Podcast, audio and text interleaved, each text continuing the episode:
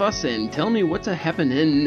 This is the Pyro Light Fantasy Football Podcast, episode 48, and we are rolling into week 5 of the 2016 season. This is Pyromaniac Mo coming at you, talking waiver wire streaming options, DFS, NFL, Vegas vibes, and more. You can follow me on Twitter at Pyromaniac Mo. That is all letters.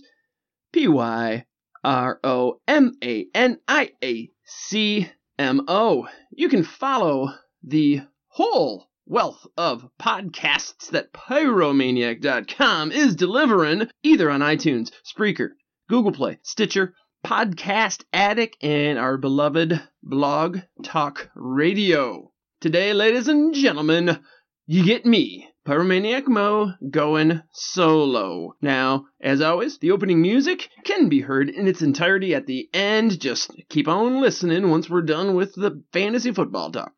You heard from The Word. I believe it was a self entitled album. The song is called Joyful Sounds. Now, here's how the story goes The Word, the, the main man there on the pedal steel guitar is Robert Randolph.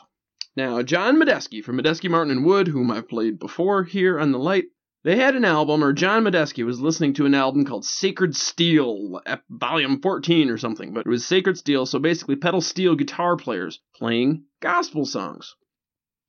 Now, Medeski was blown away by one man in particular, one player, and that was, of course, Robert Randolph. So he sent the track to his good friend uh, Corey and Luther, Corey and Luther Dirksen. Uh, they, of course, are from the uh, jam band, Southern rock band, the North Mississippi All Stars. They too were blown away, the Dirksen boys. So Medeski and the Dirksens piled into the car and they went to the church and they listened to uh, Robert Randolph. Of course, after uh, they went up, they approached him, that they started talking, and of course the rest was history. They formed the word, and that is what you heard. Uh, since then, Robert Randolph, of course, has gone on to uh, greater fame. He formed his own band called the Robert Randolph Family Band, and he was a, a mainstay on many jam band tours. So that was the word, joyful sounds. As you know, the wealth of pyromaniac podcasts are coming to you. iTunes, Spreaker, Google Play, Stitcher, Podcast Addict, Blog, Talk, Radio, and to increase our uh, awareness or, or, listener awareness, to gain uh, visibility, as it were. We have been offering three limited edition Walter Payton Sweetness posters. Now, these Sweetness Walter Payton posters were uh, a limited run. This was done by a local Chicago artist. They only made 85 in memory of the 85 Bears. Uh, they were all signed. And of course, we were asking you to leave a review on any platform, take a screen grab of said review, and email it to us. Well, I'm here to announce the three winners. Of course, everyone is going to be emailed, but I thought it would be better just to let them know here and now on the podcast. As I said, I'm going to email everybody, but I want to tell you before I name the names and to keep you in a bit of suspense, we are going to do this again. D-Rex and I are discussing the next option, the next prize, the next giveaway. Uh, there's some very cool stuff in the running, actually. So, in the next podcast, uh, next week at this time, same podcast channel, I'm going to unveil uh, the next piece of incentive. But uh, it's all, you know, football cool gear. Uh, and as per usual, we're going to do the same deal. You leave us a review in any format. You take a screen grab and email it to me, Mozambique at pyromaniac.com. That is M O Z A M B I Q U E at pyromaniac.com. Uh, my email can be found on my Twitter account. Again, that is just uh, at pyromaniacmo. Now, use the subject podcast review, so I will see it. Uh, we do email folks saying that we did receive it. And if you want to get it in now without even knowing what it is, just trust me that it is cool NFL goo that uh, we will use for the next incentive piece. Go ahead, start those emails uh, coming. And if you've already left a review, Get creative, baby. Go find another email, uh, convince a loved one to enter for you, steal their phone, blackmail, whatever it takes. Get in another review, and you will be eligible for the next uh, prize giveaway. So, without further ado, the three winners of the Walter Payton Sweetness Limited Edition Screen Print Poster James Montoya, a man named Morty, and last but not least, dum-ba-da-bum, Tyler Held. So our three winter winners, James Montoya, Morty, and Tyler Held. Congratulations, boys! Uh, in fact, here is the review from James himself, better known as the Monty Father. He says, Pyro, these guys offer some deep insight as to why they like who they do each week and what changes you need to know each week. Don't let the three hour length scare you. They need all the time they have, and you would be missing out if they cut it just one hour short, like most other podcasts. In addition to FF advice, they have hooked me up with some great new beers to try, as they always mention them, and uh, what they're sipping on, and will bring the laughs with all the wall humor with off the wall humor. Do not sleep on the Pyro Podcast Lite as a high level FF player. This is by far the best pod I use all year long. That's from the Monty Father. Thank you, gentlemen, ladies, what have you. Once again, the winners James Montoya, Morty, and Tyler Held. Let's kick things off with the Vegas vibes. Last week, I listed the top scoring offenses and uh, even listed the bottom of the barrel just to let you guys know, you know, which teams you want to get ownership of. Play those guys in, which teams you perhaps don't, unless they are studs. This week, before we get into the Vegas vibes, I just want to talk uh, funnel defenses. I've been seeing this term all over, people talking about funnel defenses. Uh, that is to say, teams that are significantly better against the run, defenses that are far better against the run, but vulnerable to the pass. So such defenses may actually, you, you may feel as though they are better uh, all around just because they're so good against the run. So that might elevate them or, or, offset it a bit in your mind or even statistically, but they are very vulnerable against the pass. And of course, coaches know this, so they often uh, increase the passes against these teams. We've got, and ironically, now there's e- even uh, the Lions, you might even toss in there, but uh, the big six are, interestingly enough, all playing each other this week. You've got the Jets at the Steelers, Giants at the Packers, and the Bucs at the Panthers. I think I'm going to talk a little bit about the passing games of each of these as I've got players that I'm going to mention. But essentially, if you are playing Jets, Steelers, are playing against the Giants or the Packers, are playing against the Bucs or the Panthers, uh, this should be a tough road to hoe if you got a running back going against them, but uh, better times for your wide receivers and perhaps, you know, uh, by association, the quarterbacks. Now, not the last time you're going to hear me mention the funnel defenses. So I just wanted to be, essentially let you know what the uh, definition is. Once again, teams that are better against the run, and then the defenses that are not as good against the pass. Let's turn over to Vegas and see what they have to say.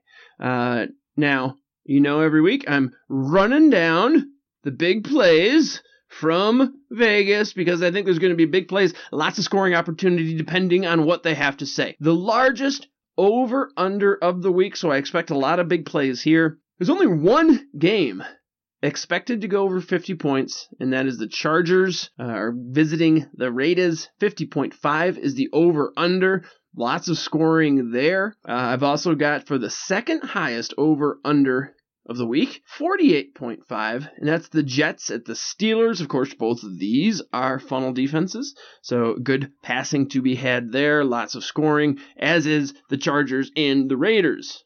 The lowest over under the week. So perhaps uh, good if you're playing defense. Maybe even a, a, running back or two could have a bounce back game. Maybe for Gurley because we got the lowest over under the week. It's the only one under 40 points. That's the Bills at the Rams. Now, you're really paying attention to the, the big scoring ones. As I said, Chargers, Raiders, Jets, Steelers, big scoring expected in both those games. You can break it down even further. Highest implied team total, which you can do the math, you can figure it out. Uh, essentially, you just take the um, over under, and then you divide by two, and then you take the spread, divide that by two, and you add half the spread to the favored team, and you subtract half the spread to the underdog. and that's how you get the implied total. So, the highest implied team total of the week is the Patriots, of course, 28.5. They are visiting Cleveland. You know, Vegas tends to love the Pats. Uh, so that, to me, seems to be a little inflated. I don't have any data to necessarily back that up, but it just seems as though um, the public loves them. Uh, Vegas seems to love them. But anyway, I digress. Just saying, Pats 28.5, um, biggest spread of the week as well. So not only the Patriots expected to score the most points of the week, 28.5 according to Vegas, they're expected to beat their team by the most points. What does that suggest? Lots of scoring, and they're going to be up. Well, that suggests positive game script. That suggests a run or a run game, right? A positive game script. I'm going to talk about Blount a little bit later. Um, other high implied team totals of the week, we got Pittsburgh at 27.75. They are home to the Jets. The Packers 27.5, home to the Giants, and then the Raiders 27, home to the Chargers. Are you catching a theme there? The home team. So we've got Vegas uh, liking the Patriots to score a lot, Pittsburgh Steelers to score a lot, the Packers and the Raiders. You're going to hear me talk about guys from uh, all those teams here coming up. As I said, the largest spread of the week, uh, Patriots at the Browns, that's 10 points. Again, uh, with that high implied team total for the Patriots, lots of scoring. Could be a Blount game. Gonna talk about it. And then the second highest spread of the week is tied. We actually have two games where the over, or I'm sorry, where the spread is expected to be seven points. That's the Jets at the Steelers. The Steelers are favored by seven. And then you got the Giants at the Packers. The Packers are favored by seven. Interesting names to watch and teams to watch. Uh, we're going to talk a lot about those games, or at least players from those games, coming up in just a moment. Uh, before we do, though, got a little trivia question for you to think about.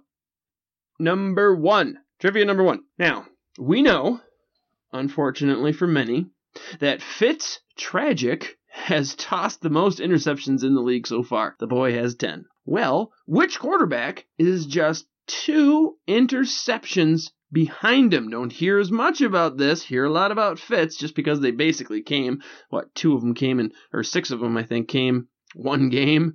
Uh, eight of them came in two, something like that. So you don't hear about the number two, the guy who's thrown um, the second most interceptions. Tell me who that is after you listen to a few things. First, Stop on by pyromaniac.com. We're ramping up the content. We have uh, new weekly pieces this season, including off the top of our heads. We got the injury report. We got weekly matchups, plus the articles and charts you know and love, targets, touches, and looks, pyro power rankings, weekly pickups, uh, so much more. We've got the videos that I've been doing with the practice reports. We got a lot of new writers in the mix. We're doing the top positional weeks, which I always love. Uh, it's an exciting time here at Pyromaniac. Just stop on by to pyromaniac.com. I will be back. Tell me who has thrown the second most interceptions behind Fitz Tragic in just one moment.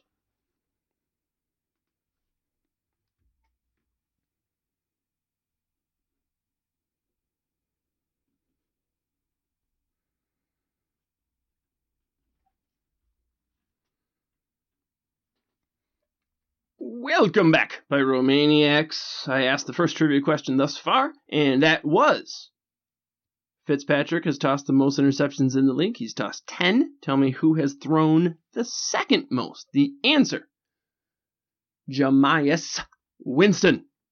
One to Atlanta, one to the Rams. He threw two to Denver, and four picks to Arizona in week two. So Jameis Winston has tossed eight. Don't hear as much about that. Um, of course, Tampa Bay.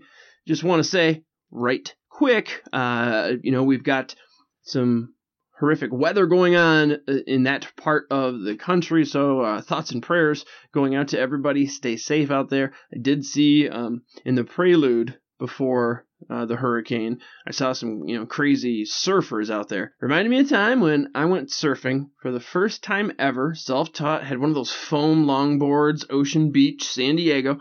Now, I grew up on a lake, and so, little caveat here, on a lake, when you have a wetsuit, the, the zipper goes in the front. That's what I was used to. So anyway, I'm walking out, surf's rolling in. Uh, I, I see this clan like mentality between the surfers, this tribal, sort of uh, ritualistic, manly kind of thing. I'm a little nervous about this. Am I going to be accepted? Am I one of them? Uh, do they see through my facade? So I'm walking out, and one surfer's uh, coming out of the waves, and he's kind of smiling at me, you know, nodding a little bit. And I'm thinking to myself, hey, I'm in. I'm one of them, right? He, I'm accepted. Uh, little do they know this is my first time. Uh, they don't know I'm a, a, rookie, don't know I'm a greenhorn. And, you know, we're approaching each other, nodding, kind of smiling. I'm thinking to myself, yep, all right, kid, you got it. You got it. And so we, we cross paths. He's walking out, and I say, what's up, man? What's up? Hey, bro, your wetsuit's on backwards. And I, all I could muster was, hang 10. And then I ran down the beach as, as fast as I could, trying to get out of there. So, uh, without uh, too much embarrassment, I think I got out of there. Did end up going and had a wonderful time. Uh, but, you know, um, clearly was not one of the guys on that day. Let's get back to football, shall we? Uh, we just talked the Vegas vibes, so now let's do some streaming. No matter who you are, at one point in the season, you know, there's a few quarterbacks out there that you may just start week in, week out without thinking about it maybe a tight end or two. Uh, but you know, injuries happen, bad matchups happen, and especially with the quarterbacks. But the tight end, defense, these are the positions that you can certainly stream and do very well uh, while you stream. So we look at NFL Fantasy, so fantasy.nfl.com. We want to see guys that are 50% available. Uh, I do this after the waiver wire. So I check. These are um, updated Friday. Today, uh, October 7th, going into week five. So this should be right now. These guys are at least 50% available. We try to give you a few just in case. Every team or every league is different. Before I name the quarterbacks, bit of week in review.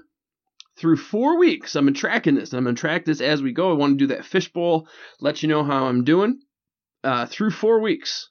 These guys were all 50% available at the time. Stafford week one, Matt Ryan week two, and then I did a double Flacco party. Now, last week, Flacco was uh, 20 points, so had a good week last week. If you added up all my points, Stafford 26.1, Matt Ryan 25.8, Flacco 11.8, and 20 last week. Add all that up, 83.7. If you took my suggestions and ran with my streaming quarterbacks, right now, your quarterback would be tied with Drew Brees for second place. You heard it here. My streaming quarterback calls good enough for second place, tied with Drew Brees, 83.7. So this week, I've got a couple names I'm going to toss out, and then as usual, I give you my one, my one pick uh, that I'm going to go with.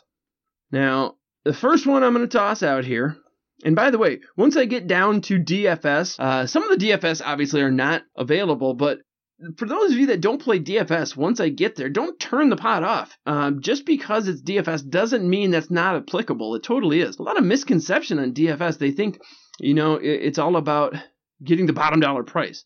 If your guy scores more than my guy, no matter what they cost in DFS, it's still done on points. It's the same concept, except because you're not drafting against other people, you can't take just the best no matter what. So the strategy comes in, you get a limited amount of money to spend, they set the prices ahead of time, and you got to spend within your budget.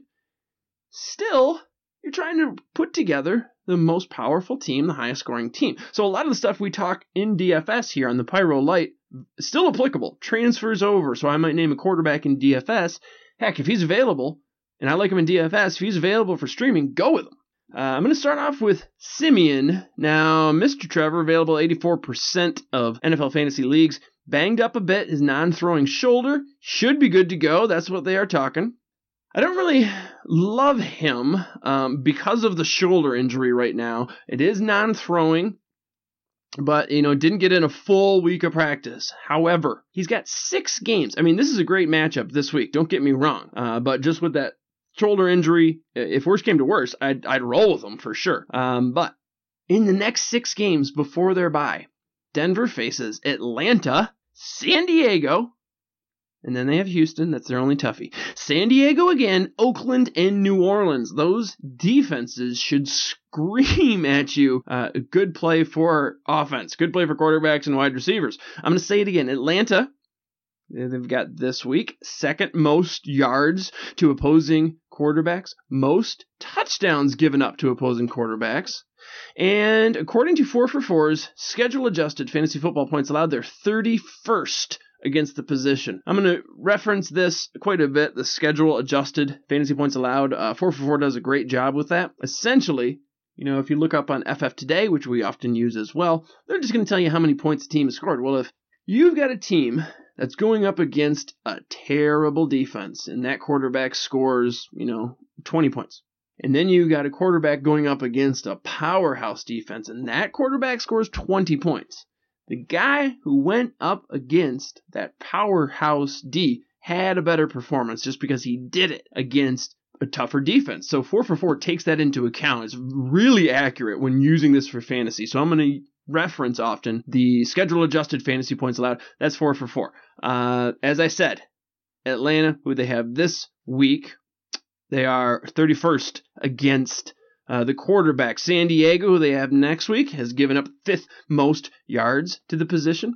Week after that, week seven, Houston, that is the toughest matchup they face in the next six, or the next six that Siemian will face. After week seven, Houston, so again, right leading up to it, you got Atlanta, and then you got San Diego, going San Diego again, week eight, again, fifth most yards to quarterback so far. Then you've got Oakland, ranked 25th in schedule adjusted to the position. That means, what, only seven uh, defenses giving up more points to the quarterback. And then you've got the most passing yards surrendered from that is Oakland. And then last but not least, right before the bye, you've got New Orleans, fourth most yards thus far to quarterbacks. Lord knows last year, uh, 45 passing touchdowns surrendered most in NFL history. Not much has changed. They're all banged up or young or newbies there for the Saints. Whew. Poor Nolans. Now, Siemian, like him going forward, I, I, I would be fine playing him this week. However, if you can get Wentz, Wentz is going to be my guy. Carson Wentz, you're going to hear me talk a lot of Philly players today. He's available in 43% of leagues. Travels to my beloved Detroit Motown Lions. Now, only one team besides the Lions have given up more than their 12 passing touchdowns. I say with a heavy heart. Uh, so far, they've seen Aaron Rodgers, who scored 26.4 fantasy points. Understandable. Luck rang their bell with 33.5. Okay, I get it. Brian Hoyer nearly put up 20 points, put up 19.8, and freaking Mariota, who is not having the season we hoped, he put up 16.6 against the Lions. I think Wentz can do some damage. Every single quarterback that uh, the Lions has faced thus far has either tossed two touchdowns in a game or four touchdowns in a game. They only have one pick so far through four games. Hell, from a quarterback streamer, I'm going to take all those stats. In that uh, schedule adjusted fantasy points allowed, Detroit ranks dead last versus the quarterback. You also have, uh, finally, the last one here Philly is giving up the second most NFL points per game. Or I'm sorry, Philly is putting up putting up the second most points per game. I'm talking NFL points. They're just scoring. They're scoring a lot, and I want pieces of offenses that score a lot. And they're going against a fast-paced Detroit team, Detroit team that's giving up the 13th most NFL points per game. So thus, we're going to have a lot of scoring here on the Philly side, I believe. Hopefully on the Detroit side too, but that's why I like Wentz a lot this week. Now, I've got Siemian. Wentz is my official call. I also like Bradford. I think he's a good grab going forward. We've seen the chemistry he's starting to develop. Norv Turner, offensive coordinator there. Now he's got a tough matchup. Does Bradford this week against Houston? But if you're looking for a silver lining, if you have to go this week, because Bradford's available in a ton, if you have to go this week, I will say Diggs, Minnesota's best wide receiver, has a favorable matchup. According to PFF, he and Rudolph have very good matchups this week. Now, Rudolph, Lord knows he's been spreading his wings and learning to fly. But uh, Houston, not only does Diggs have a good matchup, does Rudolph have a good matchup against Houston. But according to Football Outsiders, right, they rank uh, not fantasy necessarily, but they rank how a defense does against wide receiver number one, how a defense does against uh, tight ends, wide receiver number two, and then they put together wide receiver number three. Okay, so that, or I'm sorry, they put together something called wide receiver other. So that would be threes and, and guys off the bench, right? Anybody who's not the tight end, anybody who's not number one and number two. So according to Football Outsiders, in just football terms, against the number three, Houston ranks 25th. So there are only seven teams worse, are giving it up more, according to Football Outsiders, uh, to such receivers. So not bad if you have to do it with Bradford. Like him a lot more going forward. He's available in a ton of leagues. If these guys aren't available, certainly you got Flacco. He's always got a decent floor.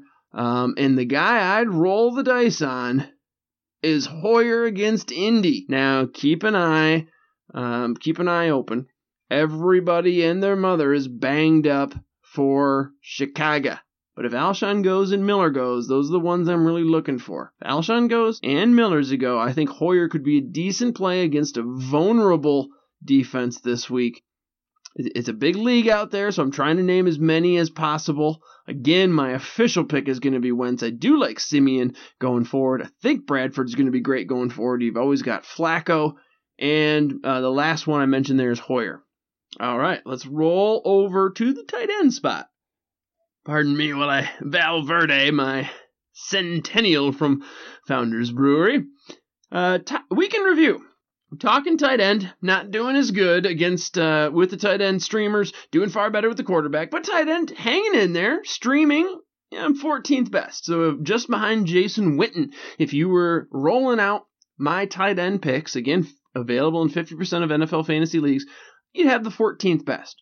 Number two for quarterback, or at least tied for number two. 14th for tight end. Who am I picking this week? Let me Valverde this.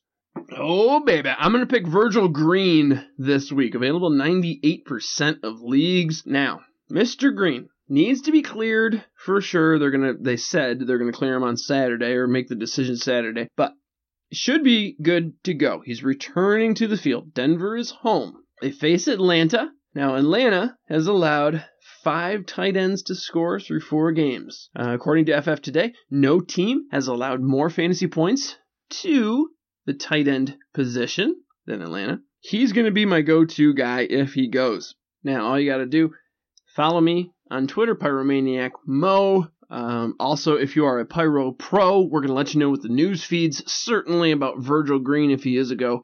If he's not, or if he's not available, but like I said, 98% availability. But just tossing out another name or two for you. I also like Brate and Will Tye. Both guys are readily available. I'm going to talk Brate later. That's going to be one of those instances where I like him in DFS. I'm going to talk about him in DFS, but again, don't be confused. Those of you that don't play fantasy, just because I'm talking about him in DFS, everything still applies. It's just you have to, you know, um, select a team within a certain amount of money. That's it. So obviously there's more to it for DFS players, but those of you non-DFS players, you can still get the knowledge there. So I'm going to talk Brate later, but Will Tye, Larry Donnell, did not practice all week. The man's going through con- uh, concussion protocol. Fantasy owners have long loved Tye's ability over Donnell, um, although they're visiting Lambeau. I could see this one going into a shootout. I talked about this game earlier. Um, Sunday night, lights on, America's watching. I can totally see e- Eli keeping up here. You got a 48 over under. So Vegas expects this to be high scoring. They expect Green Bay to win by seven points. So the spread is favored Green Bay by seven. Thus, the Giants are going to need to pass if they want to stay in this one. It's called a negative game script. So we know on the other side of the ball, Green Bay, Rodgers seems to have found his groove back, and if Eli and company want to stay in this, they're going to have to step it up and go toe to toe. Now, I'm going to talk uh, OBJ getting back off the schneid a little bit later, but uh, you know, the better an offensive teammate does, there, there's a misconception here. If you've got a really good one player, you don't want to play uh, someone else. So if I'm playing a tight end, maybe I don't want to play a wide receiver, or vice versa, or running back and wide receiver. That's malarkey. And I don't mean the the smash mouth man. I mean, there's only a 0.07 uh, percent correlation if you start two guys off the same team from different positions, and that's off the all 32 teams. You got to imagine if you're going for the right teams, if you're going for the right games, there is no negative correlation. In fact, it's helpful. Every time the other guy crosses uh, the the first down marker, you've got extended plays. Every time the other guy gets into the red zone, now you've got a chance to score. So just because I do think OBJ is going to have a good game, I still think Will Tye is going to have a great game, especially if Donnell is out, and I'm expecting him to. He did not practice all week long. So let's look at the game itself. I believe the last two seasons, Eli is second in red zone attempts. Uh, I think only um, Mr. Rodgers himself, who he's playing against, has more red zone pass attempts the last two years. Under Ben McAdoo, Eli has markedly improved in most of his stats, certainly his passing efficiency, his completion percentage. Now let's remember, McAdoo comes from Green Bay. We talk all the time about a revenge narrative well, I think the same can certainly be said for coaches. They want to get revenge and do well in their old stomping grounds just as much as the next guy, and certainly that's going to apply to McAdoo. Now, on the other side of the ball, McCarthy, he's been known to take his foot off the gas. So Vegas expects Green Bay to get up by seven. Vegas expects them to score a lot of points. McCarthy takes his foot off the gas. Eli's going to toss it. They're going to stay in it. And you know McAdoo is going to want to do well in his old uh, stomping grounds in Wisconsin there. Could easily see this game script going that way into a shootout. Once again, Virgil Green's my official. Follow me on Twitter or uh, check your Pyro Pro account just in case he's not able to go. Uh, I like Cameron Brate, who I'm going to talk about later, and then Will Tye. Defensive streaming, again, 50% available. If you were to stream my calls through weeks one through four, you would be tied for 10th best defense with Atlanta. Now, this week, I've been sitting on the fence, I've been going back and forth. Pittsburgh, 61% availability. This is probably a chalk play. Uh, they're at Pittsburgh's at home. As I said, 61% available. They're facing the Jets. Fitz, tragic, nine interceptions. I think I said eight earlier, but I do believe it is nine interceptions in the last two games. Uh, last two games, he has a total of 6.6 fantasy points. Nine interceptions in the last two games. Correction from earlier.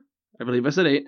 And 6.6 fantasy points in two games, for goodness sakes. And this is why a ton of people are going to be on Pitt.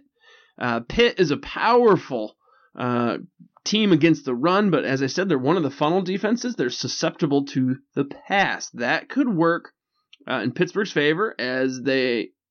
I'm sorry, that could work, uh, yeah, in Pittsburgh's favor, as they might invite passing and errors like we've seen Fitz do if Pittsburgh is indeed up. Um, Jack or uh, the Jets see that they can't run against them. They're gonna start to throw, and that's when the goodness happens for defensive, right? You want interceptions, you want sacks, you want fumbles, you want forced errors, and Lord knows Fitz can do that. He's got that D gap attitude, right? He's a gunslinger. And, and that's what's gotten into uh, some hot water recently is that gunslinger mentality. Another one I like. As I said, the chalk play is Pittsburgh. Everybody seems to be on that, but you know what? I really think everybody's going to be on that just because of what's happening to Fitz lately. That can't continue. I'm going to say this is my team. 91% available. Call me crazy. This is Miami. So James Brown, I don't know crazy, but I or no, I ruined it. I'm rewinding. Uh, I don't know karate, but I know crazy.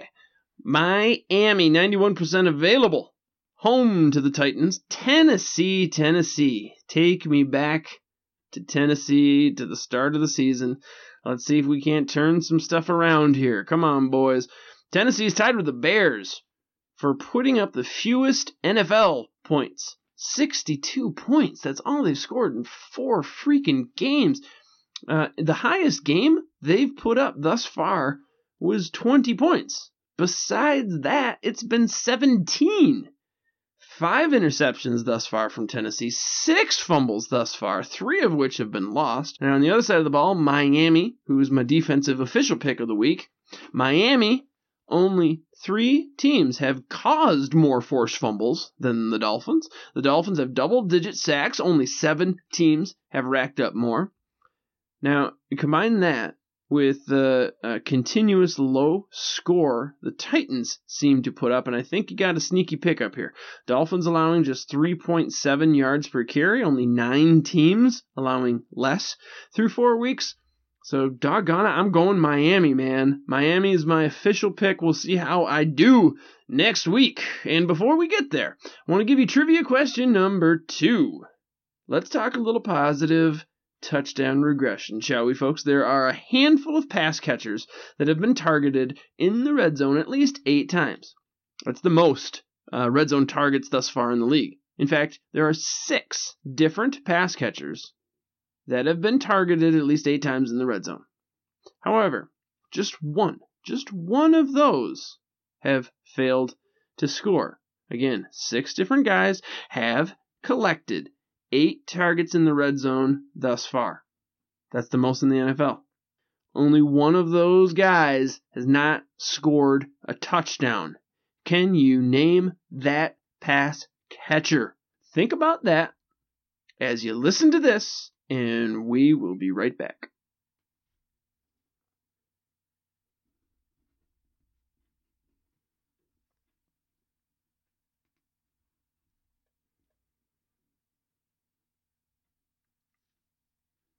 All right, Pyromaniacs, the season is here. In order to dominate your league, become a Pyro Pro. You can join for just a week, a month, or a full year. Give it a try. I've been seeing more and more tweets uh, about people being on Pyro Pro and liking what they're getting and dominating because of Pyro Pro.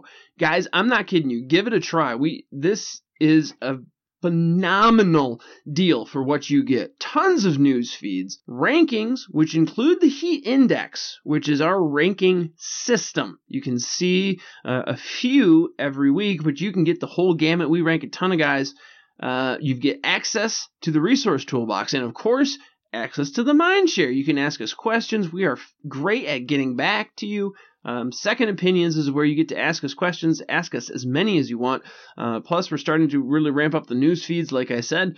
Now, the news feeds, they not only give you interesting stats and of course uh, up to uh, the most recent information particularly you know if a guy's not starting or if a guy's not playing but we also give you something called the fantasy goop so it's our spin on it for example if we give you a stat uh, about so and so is playing a cornerback that's given up the most uh, points per route. We might give you a stat uh, that says uh, on the other side of the ball, or a, a, fantasy goo, on the other side of the, the field, the other cornerback is only allowed this many. So uh, the guy that you're targeting right now is player X. So we give you the info and then we tell you what to do with it. That's at pyromaniac.com. Become a Pyro Pro now.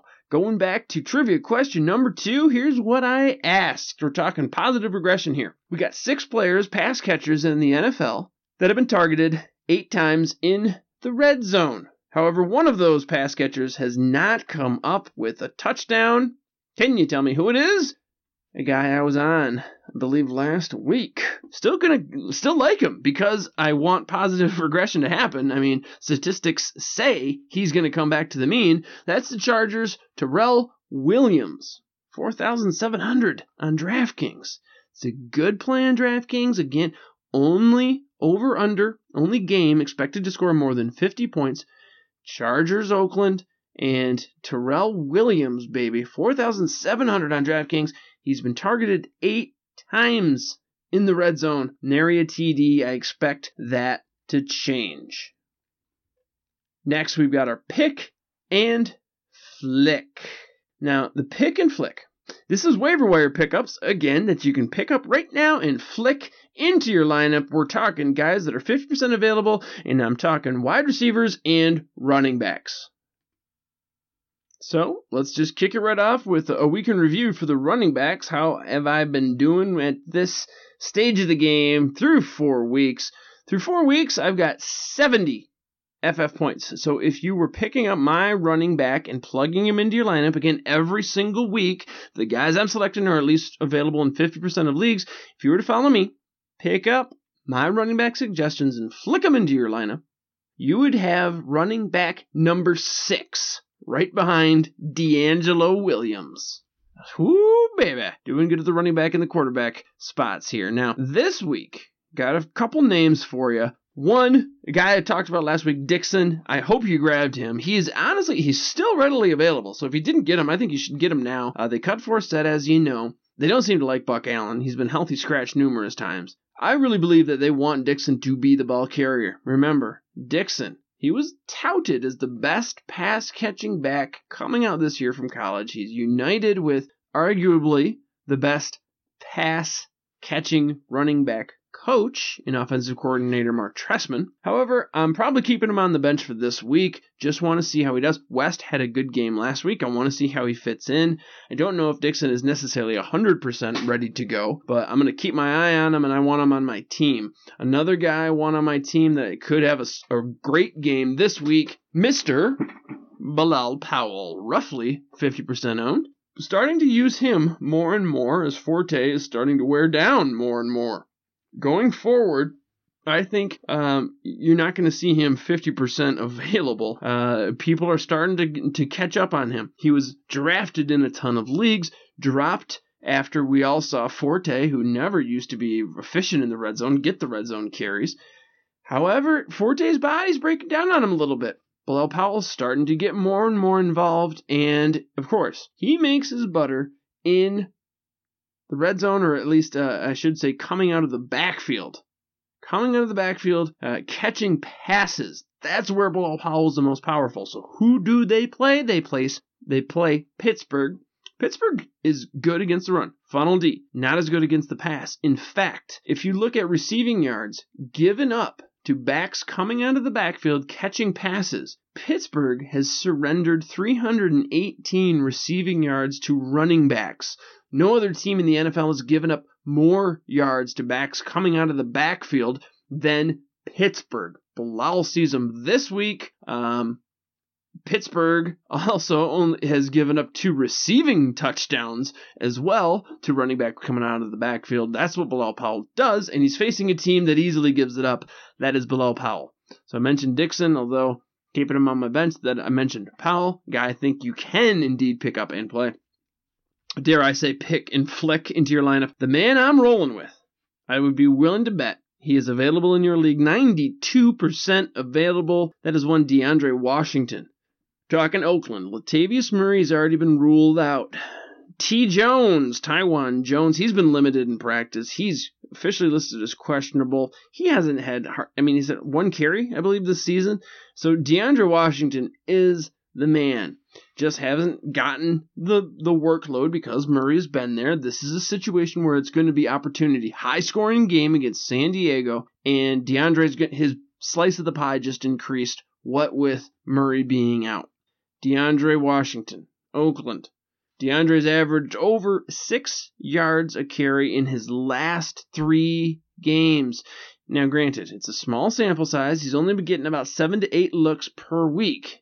But knowing that Latavius is out, knowing that his usage will spike, knowing that Oakland is at home to San Diego, uh, knowing this team's expected to be a big scoring game for over 50 points, so says Vegas. Raider, Raiders themselves have an implied team total of 27. So yeah, I'm taking DeAndre Washington all day long. Turning to the wide receiver position. Again, 50% available as of today. So waiver wires have already processed and gone through. These are guys you should be able to get right now. Going to name a few for you before I do. Let's do the week in review. Through four weeks.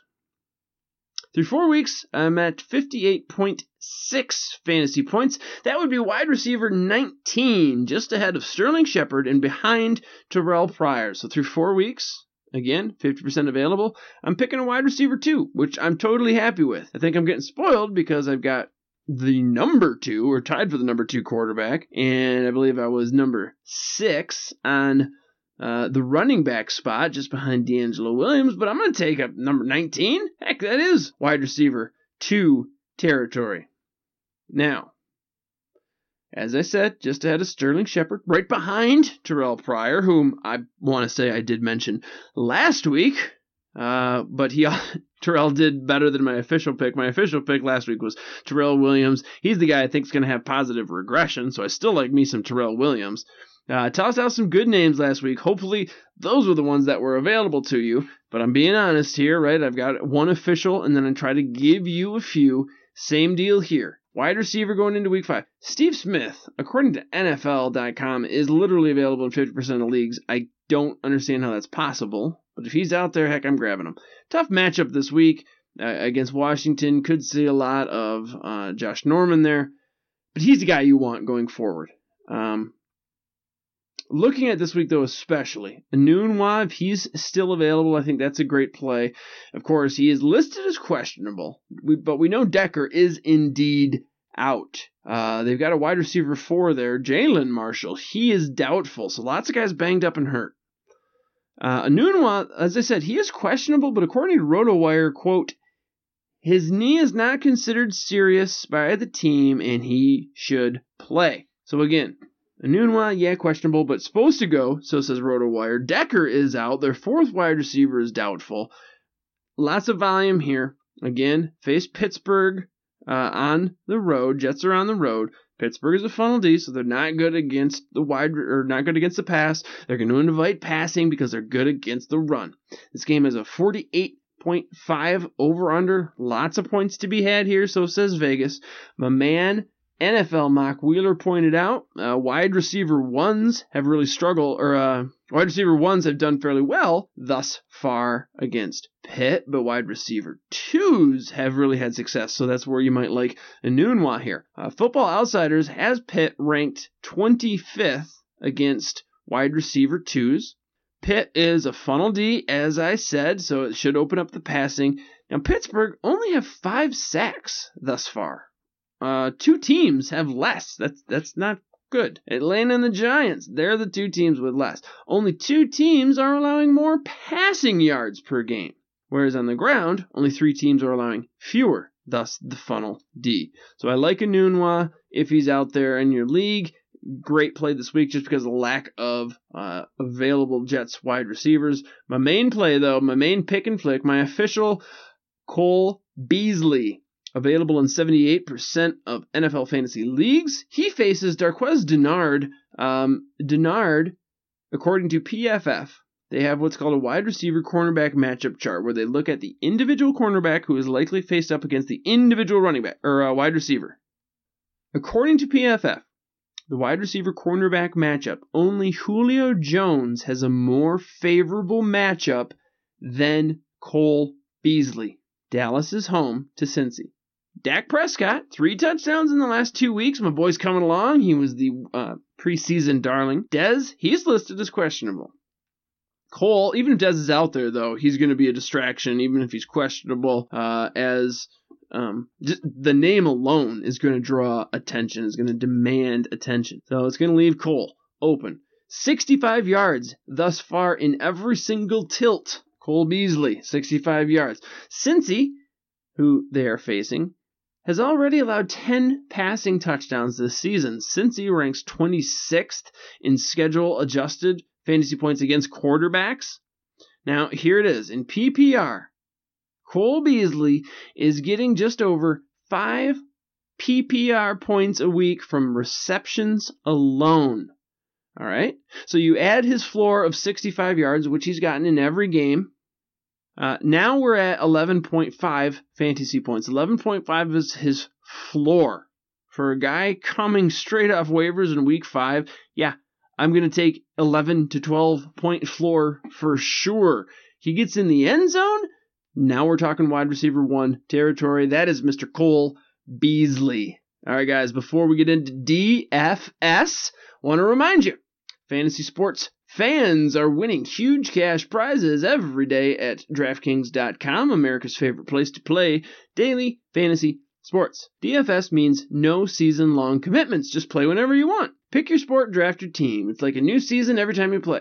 So you're never stuck with the same players over $1 billion will be awarded at DraftKings.com this year, and you could be the next big winner. Go to DraftKings.com now, enter the promo code PYRO, P Y R O, as in Pyromaniac.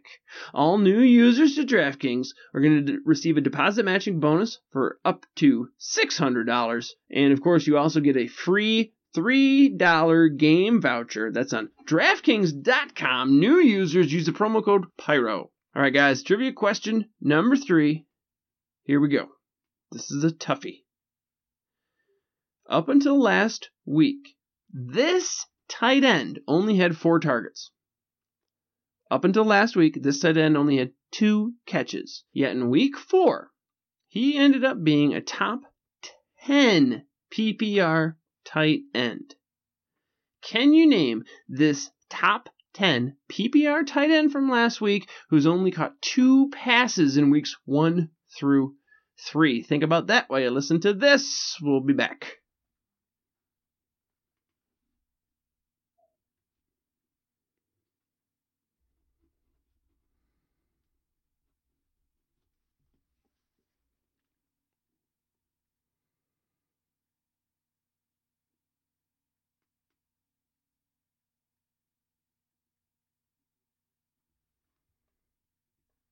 Welcome back, Pyromaniacs. You're listening to the Pyro Light Fantasy Football Podcast, episode 48. I am your host, Pyromaniac Mo. And before we took a break, we talked trivia question number three. Uh, up to last week, so weeks one through three, this tight end only had four targets, caught two of those, but in week four, he ended up being a top 10 tight end.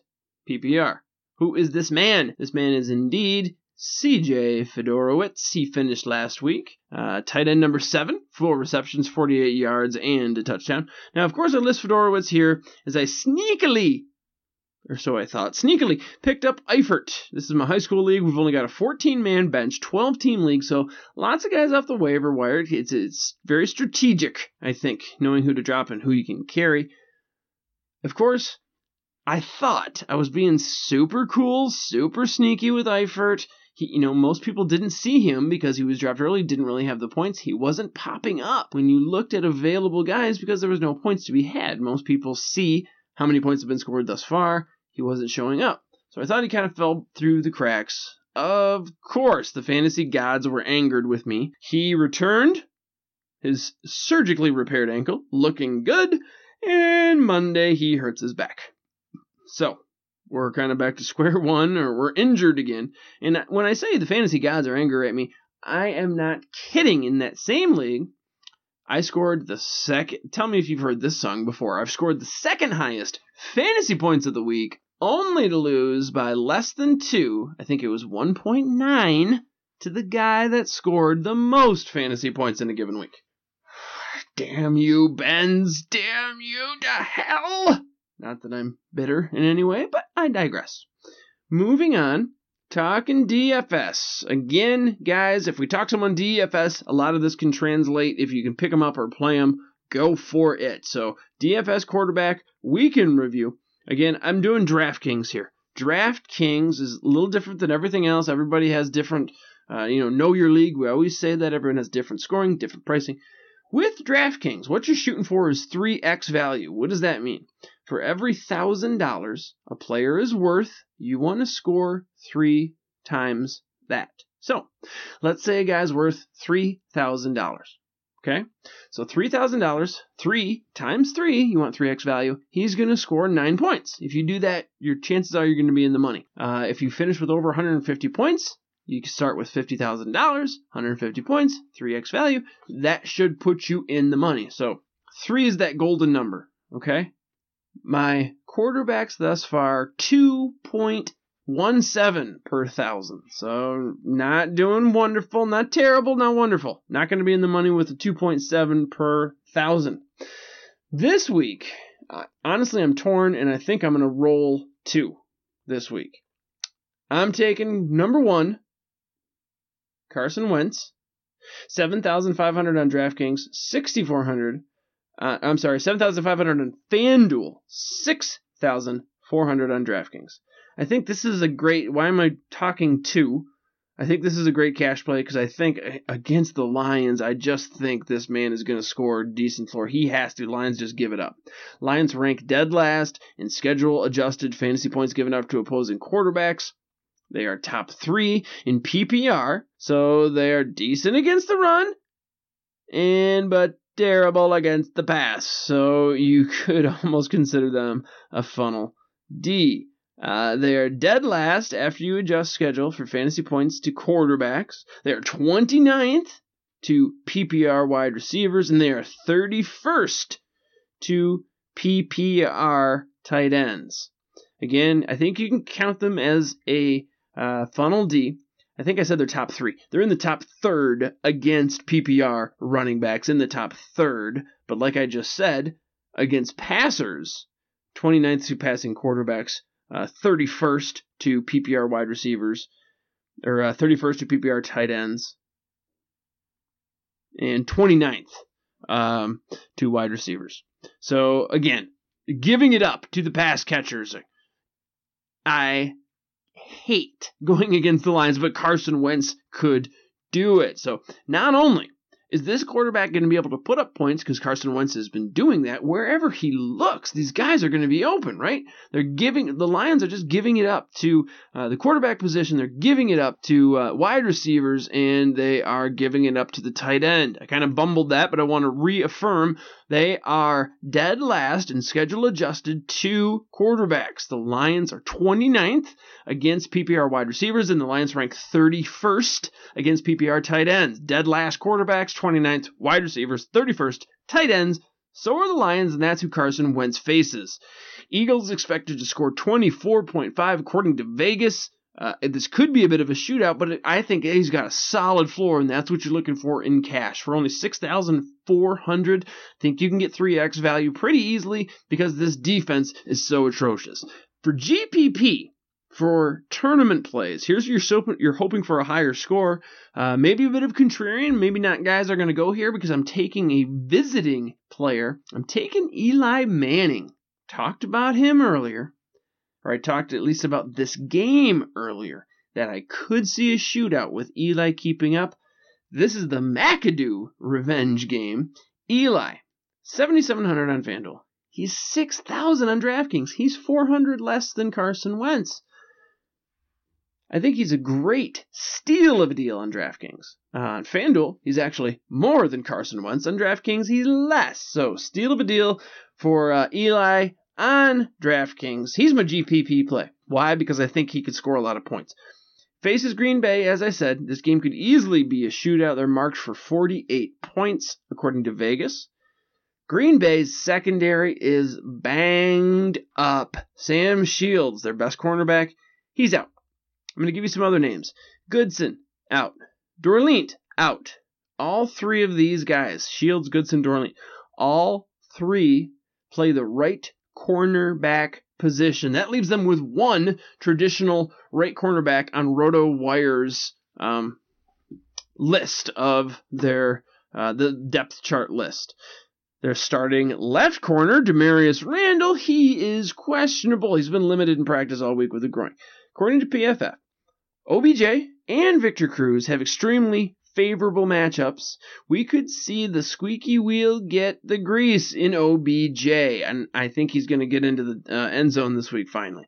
Now, we've seen them use their other weapons with regularity. We've seen Cruz come on. We've seen, seen Sterling Shepard, the rook, be very effective. This is good for Eli, right? He no longer has to just pepper OBJ, who's still getting the largest uh, target share, over 25% uh, on the team. Doesn't have to feed him though. Doesn't have to go all the time to Odell Beckham Jr. We've got other guys out there he can go to. We talked about Will Tye earlier, uh, and again because there's a lack of the running game with a guy like Eli who historically passes a lot in the red zone. That's going to help you. He has uh, all kinds of weapons he can turn to. As I said, OBJ, Victor Cruz, uh, and of course the Will Tye is there, the Rook is there, and it's that revenge game for McAdoo. I know it's on the road, but again, McAdoo, he's really uh, helped Eli's quarterback rating, um, helped his uh, percentage, completion percentage, and even though it's on the road, I looked this up. Eli's home road splits are virtually the same. So I don't fear Eli on the road at all. In five career games versus the Packers, he's averaging two touchdowns a game and 277 yards per game. I think this could be a great game for Eli. I think it's going to be a shootout. You're hoping it's a shootout, and I really think Sunday night we're going to see a heck of a game. Give me Eli and GPP and give me Carson Wentz in the cash. All right. We can review for running backs. Keep it short and sweet. You're shooting for 3x. After four weeks and four players, I'm at 4.4 per thousand dollars. Doing well with the running backs. Usually spending down at the running back position so I can spend up at other spots like quarterback or wide receiver. Now, this week I'm going to toss out a few names. I'm going to actually pick two guys this week. Jordan Howard, he's a great play. 7,200 on FanDuel, 5,200 on DraftKings.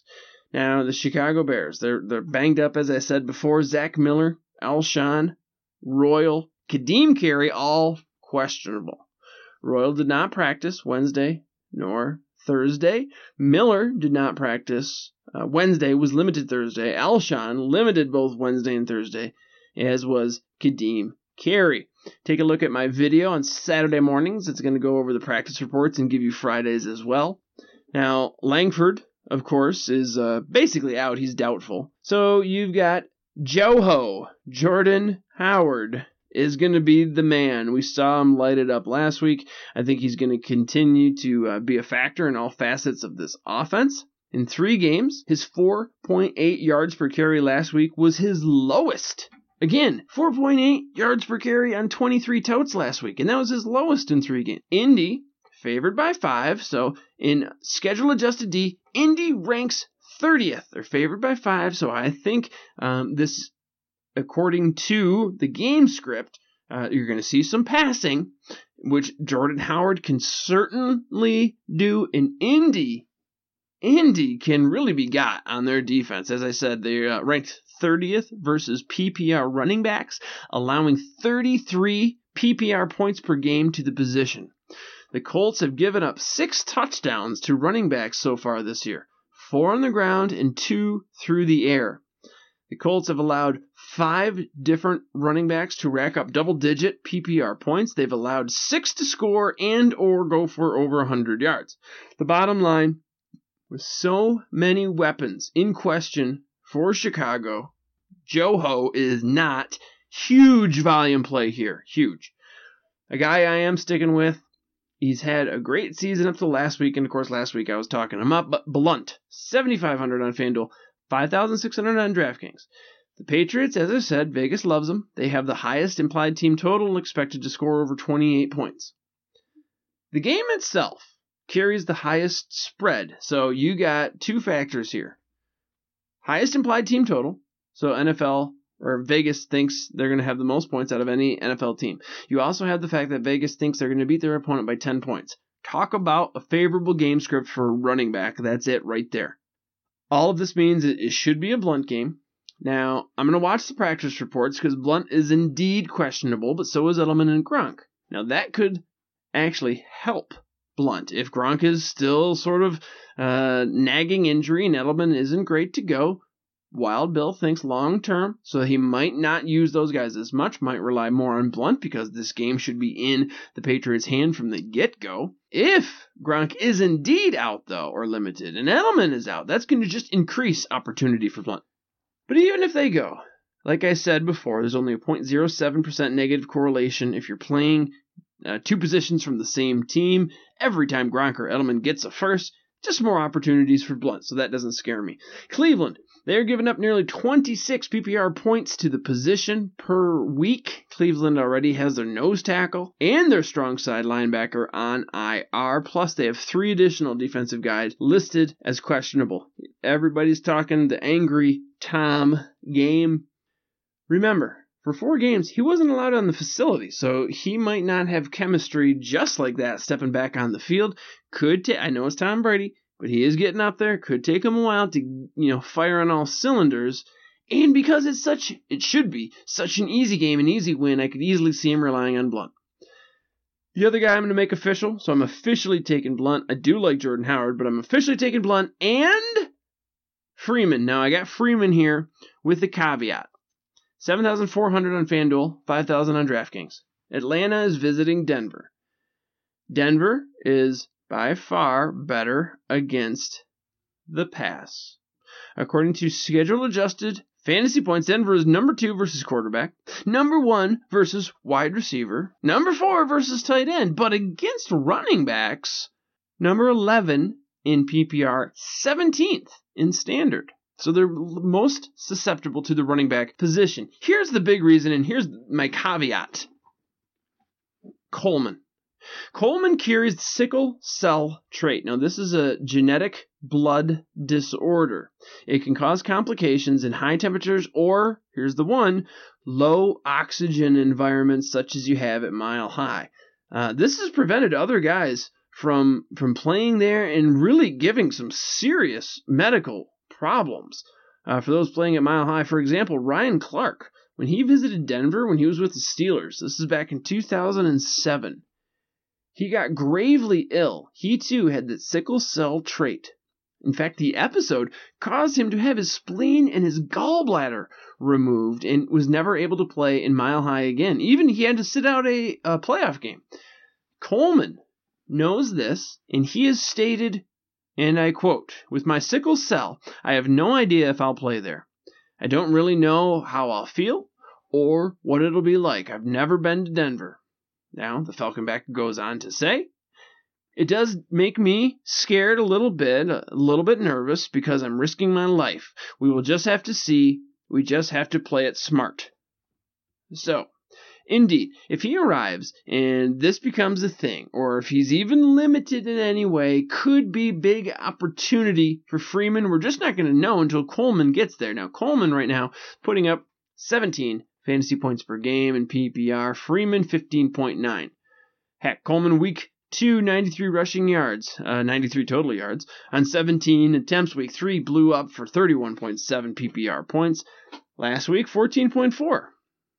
Now, both backs have certainly been good plays, but owners have been kind of pulling their hair out as to determine which one is going to have the game. Now, obviously, if Atlanta rolls into Denver, sans Coleman, certainly owners won't be calling the Hair Club for men anytime soon.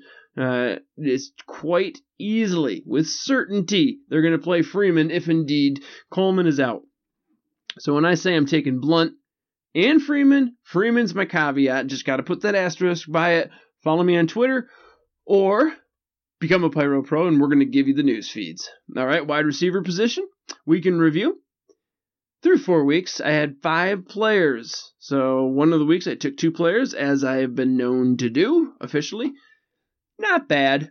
3x value through four weeks in five players at the wide receiver position. So, wide receivers for this week. We've got a couple I'm going to mention here. Uh, my official, though, is going to be Jordan Matthews. 7,000 on FanDuel, 6,800 on DraftKings. Traveling to Detroit, where the team is expected to score 24.5. That is, Philly is expected to score 24.5. He will uh, mainly be matched up against Quandre Diggs. Diggs is giving up 0.57 fantasy points per route run to opposing wide receivers. That means every two routes, the opposing wide receiver is getting a point. Only two other cornerbacks are allowing more fantasy points per route run through the first four weeks. The Eagles should be prepared for this one. They're coming off a bye week. Detroit is uh, 29th in schedule adjusted fantasy points allowed to the position. I think this could be a great Eagle game. I'm going to talk a little bit more about them later. Carson Wentz was one of my quarterbacks. Jordan Matthews is an official running back pick, or I'm sorry, wide receiver pick for me. I also like OBJ. Talked about him earlier. I really think this is going to be a revenge game for McAdoo. I think this is going to be a Sunday night shootout. OBJ, 8,500 on FanDuel, 8,500 on DraftKings. So you're spending up here, but you can get guys at other positions, particularly running back, that you can spend down so you can afford an OBJ. The game itself, you've heard some of this before 48 points over under. Green Bay is seven point favorites. So if the Giants are going to be in this, they're going to have to throw early and often. Sam Shields, the Packers' best secondary player is out yet again. I think we might see the squeaky wheel get the grease here. According to Football Outsiders, there's no team giving up more yards per game to opposing wide receiver ones than Green Bay. Green Bay, this is again Football Outsiders, Green Bay giving up just over 155 yards to opposing wide receiver number ones. That's per game, folks. To put this in perspective, the second highest yards per game given up to opposing number ones, 117 yards. 117 is the second highest, and Green Bay is giving up 155. So to the same position, Green Bay my math is a little shaky sometimes, but Green Bay is giving up 155 yards. The second team giving up the most is 117. So it's pretty god awful. And can't you just see OBJ, who came out and said, I'm not having fun anymore, come out just fierce and light this up? I think the squeaky wheel does get the grease in this case. It's not always the instance, but OBJ, I think he's going to have a day. Brandon Marshall is my other guy I'm going to talk about. 7,600 on FanDuel, 7,100 on DraftKings. Enunwa, do like him, but he was added, as I said earlier, to the questionable list. You're going to want to watch that. Of course, I really like him because Eric Decker is out. Uh, faces the Jets, face Pittsburgh. The Jets are on the road. Pittsburgh, again, a funnel D, far better against the run than they are the pass. This game's going to be a shootout. Nearly 49 points are set to be scored, according to Vegas. Pittsburgh, they only have five sacks thus far. Only two game or two teams. Atlanta and the Giants have less than Pittsburgh's measly five sacks. So I think Fitzpatrick, hopefully, is not going to be flustered. Going to have time in the pocket to find him. Pittsburgh, or uh, excuse me, Brandon Marshall. I think because he's going to be a huge target out there, he's going to be peppered by Fitzpatrick, who's going to have time in the pocket. As I said, Pittsburgh only has five sacks thus far. Only two teams have fewer. Only two teams are allowing more passing yards per game.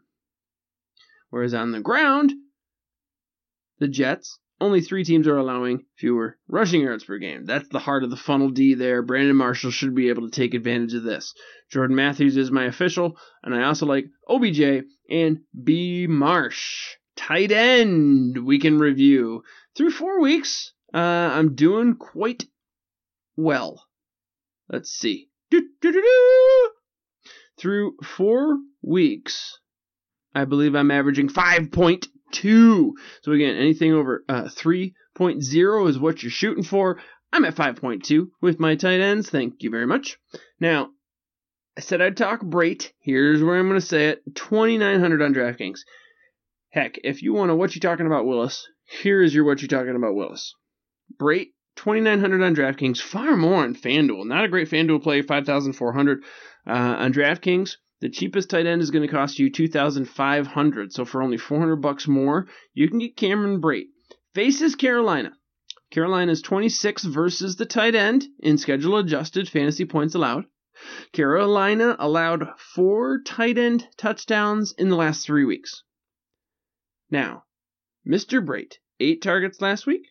Only three tight ends had more. 10 receptions and 18 targets in the last two weeks in that span, in the last two weeks. And this is since uh, ASJ has vacated, or been jettisoned, I should say. In that span, in the last two weeks, his 18 targets, only Greg Olsen has more facing a very susceptible Carolina defense, susceptible to the tight end position, I should say. Winston, we've seen him all the way back to college. He's got a connection with the tight end. Look for Brate to continue to get peppered as he has been in the last two weeks. My official, though, I do like Brate on DraftKings a lot.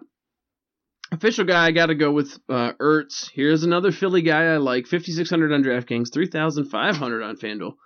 Faces Detroit, my beloved Lions, but Detroit, eh, they give it up. They just give it up all over the place. Uh, six tight end touchdowns allowed thus far. We've gosh, we've only played four games and they've allowed six tight end touchdowns. Again, Detroit ranks 31st 31st against the tight end position in schedule adjusted fantasy points. They rank the worst, or I suppose, giving up the most to quarterbacks, looks like Detroit is going to be yet again without DeAndre Levy and Zeke Ansah. Perhaps the most dominant down lineman in Ezekiel Ansah, and perhaps the most dominant linebacker in DeAndre Levy. And now you've got Ertz coming. And Ertz, we, we've seen him light it up before. He's been banged up. He is indeed back. I think you could have what I'm going to finally wrap it up here with um, is a super stack. Okay, so before I talk uh, my defenses, I want to talk my stack report here. I'm going with the super stacks. I've mentioned all these guys thus far Carson Wentz, Jordan Matthews, Zach Ertz. That's my super stack this week. Three guys, one team. You heard it here. I know Coke Driver's going to like that. He is our official resident Pyromaniac Philly fan. All right, last position here, folks. Defense. We can review.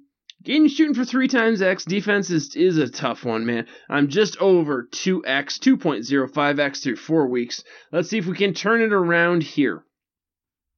Two defenses to talk about. Tampa Bay now, Tampa, real cheap. 4000 on FanDuel, 2400 on DraftKings.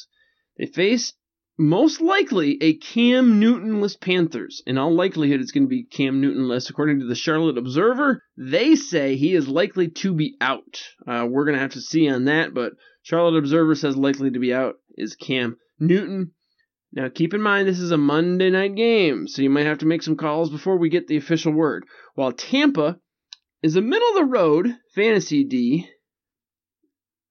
They've scored points fantasy wise. Um, in DraftKings, only four teams have allowed more opposing defenses to score more than Carolina.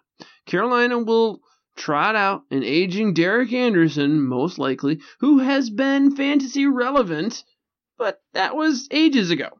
Uh, at this point, you know, he's heading into the twilight of his career. He has a nearly one to one TD interception ratio, 60 to 57. So again, I like the Tampa play as long as Cam Newton is out. We probably won't know uh, by the time you're going to need it. But of course, for fan or uh, DraftKings, you might be able to do the late switch. FanDuel, you can't. Um, DraftKings, you can. So if you want to plug the defensive in, maybe wait, kind of see, and if worse comes to worse, you can start a uh, four o'clock Eastern game. FanDuel does not do the late switch, but my official pick got to go with the Patriots here. How can you not? They are a bit more expensive, forty eight hundred on FanDuel, thirty seven hundred on DraftKings, but heck, I'm gonna go with it. They're facing an inept Cleveland team. Talked about this one already. Patriots double digit favorites, largest spread of the week. 10.5. Uh, that should invite a dangerously negative script for Miami, as they're just flat out gonna need to pass. This should increase uh, your opportunity to score, right? Tom, Angry Tom is back. He's gonna be passing. They're gonna run up the score as they've been known to do. Lots of opportunity for Patriots because if they want to stay in this, if Cleveland wants to stay in this, they're going to have to put down the throttle and go. And I think Patriots can capitalize. Remember, last year, 50% of defensive scoring came from interceptions and sacks. Cleveland is passing um, the majority of the game. You have to think they're going to. Lots of opportunities for sacks and interceptions. Cleveland only expected to score 18 points. Uh, they are the bottom seven for quarterback ranking, and they're giving up 11 sacks. Only six teams have allowed more, thus, the Patriots. You gotta like them this week. Okay, guys. That is a wrap. That was episode 48 of the Pyro Light Fantasy Football Podcast. Stay tuned next week as we should have, I believe, Louis Mack is coming back to join me for episode 49. Get those reviews in now. We're going to tell you next week what our next um, latest and greatest incentive is for you to leave the reviews. Send them on over to Mozambique at pyromaniac.com. The email is listed on my Twitter account at pyromaniacmo.